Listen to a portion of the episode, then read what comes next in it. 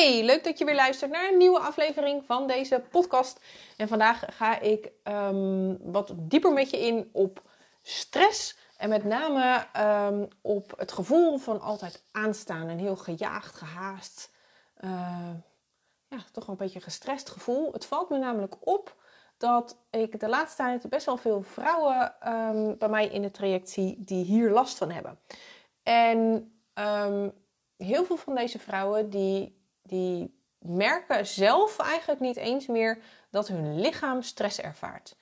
En wat ik heel vaak hoor is dat, ik, dat ze dan wel zeggen van ja, ik heb het gevoel altijd aan te staan. Uh, vaak ook gevolgd door ik kan echt niet rustig stilzitten of het lukt me niet om echt te ontspannen. Dat zijn van die typische uitspraken. Um, maar als ik dan vraag, ja, heb je stress? Dan zeggen ze nee, eigenlijk niet. Hmm.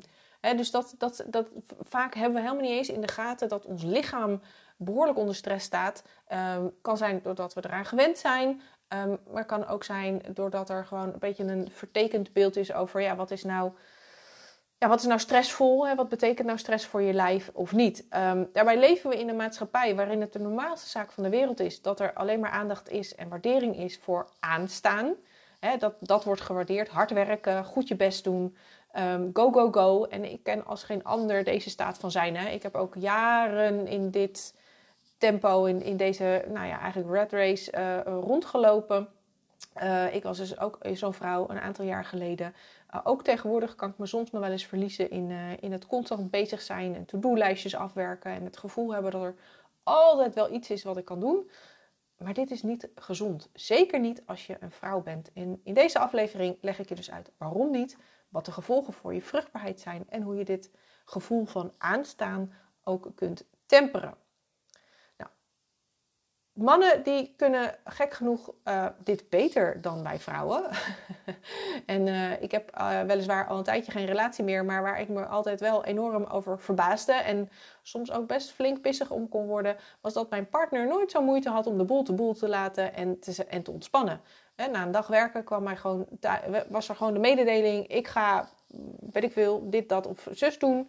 Uh, doei, de mazzel, aju. En daar stond ik dan ook gewerkt, uh, maar wel een keuken vol afwas en een kind dat naar bed moest en noem het maar op. Misschien zegt het iets over die relatie, maar ik zie het heel vaak gebeuren. Mannen nemen wat dat betreft gewoon wat makkelijker de tijd en ruimte voor zichzelf om te ontspannen en te ontladen dan vrouwen. Veel vrouwen voelen zich ook enorm verantwoordelijk voor van alles en iedereen. Het huis moet op orde zijn voordat ze zich echt kunnen ontspannen. En als ze dan een keer tijd voor zichzelf nemen of niks doen, dan voelen ze zich schuldig. Uh, ook die herken ik wel hoor. Gelukkig al de laatste jaren niet meer. Maar dat, uh, dat, dat ja, heeft wel wat um, oefening gevraagd. Um, daar ga ik het straks met je over hebben. Uh, want eerst, mannen en vrouwen zijn niet hetzelfde. En dat is precies het probleem in onze huidige maatschappij. We verwachten namelijk wel dat vrouwen net zo doen en reageren en werken als mannen. Maar dat is eigenlijk onmogelijk en het is niet realistisch om dat van vrouwen te vragen. Dit is dan in mijn ogen ook een van de meest voorkomende redenen dat vooral veel vrouwen in een burn-out terechtkomen. Mannen hebben namelijk een vrij stabiel hormonaal ritme dat dag in dag uit ongeveer hetzelfde verloopt. Terwijl vrouwen hebben ook dat dag- en nachtritme, maar um, ze hebben daarnaast een, een hormooncyclus die uh, over ongeveer 8, 29 dagen loopt, oftewel de menstruatiecyclus. En die cyclus die zorgt ervoor dat je hormonen van week tot week, van dag tot dag en zelfs soms van uur tot uur kunnen fluctueren. Je hormonen regelen zo'n beetje alles in je lijf, inclusief je energie, je denkvermogen, beslissingsvermogen, lichamelijke gesteldheid, noem het allemaal maar op. Je honger, je verzadiging, je temperatuur, het hoort er allemaal bij. Het is dus ook niet zo gek dat je niet iedere dag evenveel energie hebt om al die dingen te doen die op je to-do-lijstje staan. Um, omdat je dus te maken hebt met die fluctuaties in die hormonen. Maar omdat we met z'n allen vinden dat het to-do-lijstje wel gewoon afgevinkt moet worden en je iedere dag weer paraat moet staan om dingen te doen die men van je verwacht, of misschien die je van jezelf verwacht, gaan we toch maar door. En dat gaat ten koste van je gezondheid en dus ook je vruchtbaarheid. Want je vruchtbaarheid en je gezondheid zijn aan elkaar gekoppeld. Um, dit constant maar doorgaan, vooral als jouw lichaam eigenlijk behoefte heeft aan even uh, zeg maar op de rem trappen en ontspannen, zijn behoorlijk stressvol voor je lijf. En als vrouw zijnde heb je nou eenmaal meer rust nodig dan mannen. Ehm, neem je die rust niet of onvoldoende, dan activeer je eigenlijk je fight or flight modus. Je overleefstand, het vechten of het vluchten. En dat zorgt ervoor dat andere, minder relevante systemen voor overleven worden uitgeschakeld of op zijn minst op een lager pitje worden gezet. Dit zijn met name je schildklier, je immuunsysteem, je spijsvertering en dus ook je vruchtbaarheid.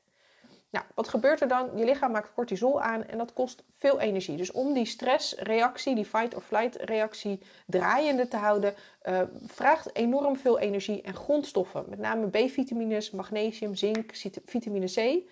En um, dat fight-or-flight systeem zorgt ervoor dat er meer energie aan belangrijke organen en systemen wordt geleverd die de overleving ondersteunen. bijvoorbeeld je hartslag gaat omhoog, je ademhaling wordt wat oppervlakkiger, je bloedsuiker gaat omhoog, je bloeddruk stijgt, je spierspanning neemt toe. Alles om ervoor te zorgen dat je kunt gaan vechten of vluchten als dat ook daadwerkelijk nodig is. Nou, misschien klinken een aantal van die dingen je wel bekend in de oren.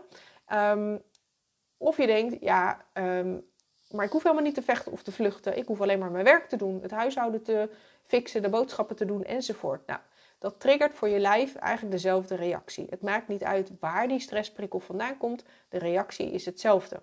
Krijg je lichaam de tijd om weer te ontspannen, dan is er ook niet zo heel veel aan de hand. Maar tegenwoordig is die tijd er niet en staan we onder constante, uh, ja, staan we eigenlijk constant bloot aan allerlei stressprikkels. Het werk, de e-mails, de social media, nieuwsberichten, van hort naar hervliegen, maaltijden overslaan, snel even eten, te weinig of te veel sporten, slecht slapen, medicijngebruik, ziek zijn, zorgen maken, noem het allemaal maar op. Het zijn allemaal ja, toch iedere keer weer stressprikkels en signalen die je lichaam moet verwerken. Het probleem hiervan is dat je lichaam dit niet lang vol kan houden. Dus die, die, die initiële fight-or-flight respons, dat kan maar een bepaalde tijd volgehouden worden. Dus als dat langer aanhoudt en er dus geen ontspanning in plaatsvindt, dan worden er andere maatregelen genomen om toch te kunnen overleven. Nou, Vaak zorgt het voor allerlei klachten en zelfs gezondheidsproblemen. Denk bijvoorbeeld aan chronische vermoeidheid, prikkelbaarheid, darmklachten, intoleranties, allergieën, vaak ziek zijn, slaapproblemen, overgewicht waar je maar niet van afkomt, energiedips, emotionele instabiliteit, bloedsuikerproblemen, cravings, gewrichten, spierpijn, concentratieproblemen, verminderde vruchtbaarheid. De lijst is ellenlang. Misschien herken je een aantal van dit soort symptomen dan is dat wel een teken dat jouw lichaam dus meer stress ervaart dan dat je misschien zelf in de gaten hebt. Um, veel van de stress komt vanuit ons gedrag uh, of is perceptie. Perceptie op het leven, de gedachten die je hebt, de manier waarop je naar het leven en problemen kijkt, kunnen allemaal um, meer of minder stress opleveren. Dit verklaart bijvoorbeeld waarom de een een bepaalde situatie als zeer stressvol ervaart, terwijl een ander in precies diezelfde situatie dat helemaal niet zo ervaart. Dat is dus een manier waarop ieder kijkt dus net even op een, met een andere bril, met andere gedachten naar een situatie. En voor de een is het stressvol en voor de ander niet.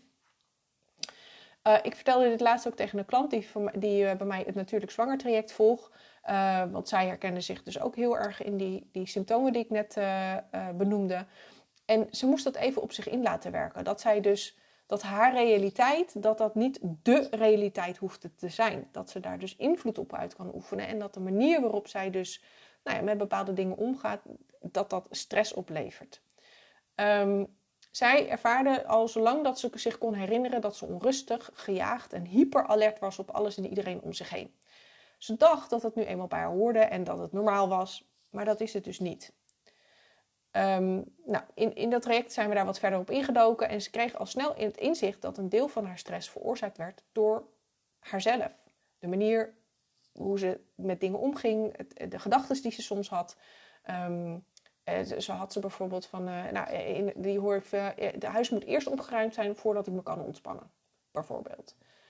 Maar misschien ben je al doodmoe en moet je dan eerst nog drie, vier uur gaan opruimen, schoonmaken voordat je kan ontspannen. Dat is natuurlijk heel gek. Maar ik snap hem wel. Uh, en die komt echt heel vaak voor. Maar goed, zij had dus in de gaten dat inderdaad haar eigen gedrag en haar eigen gedachten en overtuigingen, dat die, nou, dat, die dat stukje ontspanning in de, in de weg stond en dat die vooral die stressreactie reactie triggerde. Dat was natuurlijk een, uh, uh, een hele mooie stap, maar niet het hele verhaal. Want uit haar DNA-test die ze heeft gedaan, dat is een vast onderdeel van van dat natuurlijk zwangertraject, bleek namelijk dat ze ook twee genetische componenten had die haar gevoeliger maakten voor die stressreactie en hoe haar lichaam daarmee omgaat.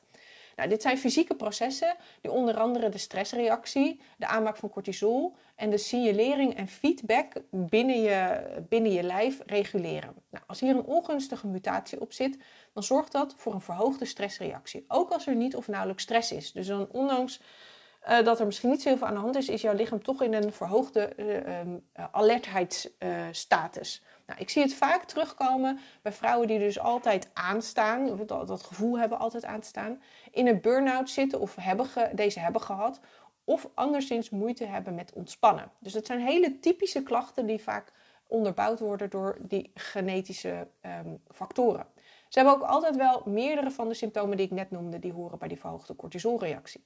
Gelukkig is het wel te beïnvloeden. En um, in dit soort eh, situaties zal ik dus altijd vooral gaan focussen op het identificeren van de stressoren. dus wat zorgt er nou eigenlijk voor dat jij stress ervaart? en is, dat, is het realistisch? Uh, is het ook jouw verantwoordelijkheid? Uh, nogmaals, vrouwen voelen zich vaak heel verantwoordelijk voor van alles en nog wat. Maar heel vaak is het ook gewoon niet jouw verantwoordelijkheid. Nou, dus het betekent ook heel vaak dingen los kunnen laten. In haar geval betekende dat bijvoorbeeld dat ze um, wat meer mocht gaan vertrouwen op haar partner. Ze hadden al wel een kindje, maar nu voor de tweede keer lukte het niet. En um, zij ging zichzelf dus eigenlijk observeren en ontdekte dat op het moment dat haar partner bijvoorbeeld met haar dochter uh, alleen was een avond, dat ze heel erg het micromanagen was. Nou, dat is natuurlijk super stressvol, niet alleen voor haar, maar ook voor die partner kan ik me voorstellen dat dat niet heel leuk is. Um, maar toen ze, dat, toen ze dat van zichzelf ging zien, toen ontdekte ze ook van hé, hey, wacht even, dit is wel iets wat ik doe en dit is dus ook iets wat ik los kan laten. Nou, dat heeft ze gedaan, was, dat was best moeilijk. Hè? Dus ze zegt, nou, dat, dat vraagt echt wel wat. Alleen ze merkte wel daardoor dat het, dat ze ook, dat het dus gewoon veel minder spanning opleverde. En um, ook voor haar partner. En dat ze eigenlijk uh, allebei een hele fijne avond hadden gehad. Uh, en dat het allemaal gewoon nog prima doorliep. Hè, vaak denken we ook dat wij als vrouw zijn de enige zijn die het goed kunnen. Of hè, het moet op onze manier en een andere manier is niet goed. Maar dat is vaak, ja, dat zit heel erg in perfectionisme en controle willen hebben over dingen. Um, dus dat is vaak ook dat is het stukje gedrag wat vaak ook het lastigste is om dat inderdaad los te laten. Maar eerst moet je dus inzicht krijgen in hé, hey, wat zorgt er nou eigenlijk voor dat ik dus zo hyperalert ben of dat ik zo die controle wil hebben. Nou, vervolgens gaan we ook kijken naar het optimaliseren van de voeding, hè, zodat de korten die uitgeput worden door die stressreactie aangevuld worden, maar dat er ook een bepaalde uh, ontspanning is vanuit die voeding. Dus dat betekent voldoende eten, zorgen dat het lichaam echt goed gevoed is, um, dat al die grondstoffen uh, uh, voorhanden zijn om ook zeg maar, die stressprikkel, die, die, alles wat daarbij komt kijken, om dat te kunnen ondersteunen. En we gaan dan ook altijd kijken van hey, hoe kan je gewoon um, als onderdeel van, van je dag wat vaker uh, actief ontspannen. En dat kunnen vaak hele kleine, korte dingetjes zijn. Uh, denk bijvoorbeeld aan uh, even een paar keer heel diep inademen voordat je gaat eten. Dat maakt dat jouw centrale zenuwstelsel wat tot rust komt. En op het moment dat, jij, dat dat tot rust komt, dan kun je pas gaan verteren. Dus als je in die hyper alerte, hyper, uh, ja, eigenlijk gestreste staat gaat eten, dan verstoort dat de vertering van je eten en dat levert dus allerlei problemen op. Dus gewoon een paar keer heel diep inademen voordat je gaat eten en met aandacht eten. Dus niet achter je bureau, niet in de auto, niet even snel achter het aanrecht. Um, maakt ook dat je dus allemaal beter kan verteren. Um, ik had laatst een klant en die zei ik, joh, ga s'avonds voordat je naar bed gaat, gewoon even vijf of tien minuten met je benen omhoog tegen de muur of tegen het, uh, uh, hoe heet het, de, de, de, het boord van je, van je bed liggen. En dat, dus, ze, dus ze zat me een beetje raar aan te kijken. Ik zeg, doe het nou maar. Nou, dat is ze gaan doen. Ze zegt, joh, ik doe het nu twee, drie keer op een dag. Want ik vind het heerlijk ontspannen om zo even te liggen. Nou, zo zijn er allemaal van die hele kleine dingetjes waar we naar gaan kijken van wat past in jouw leven om, zeg maar, jouw stressreactie wat te temperen.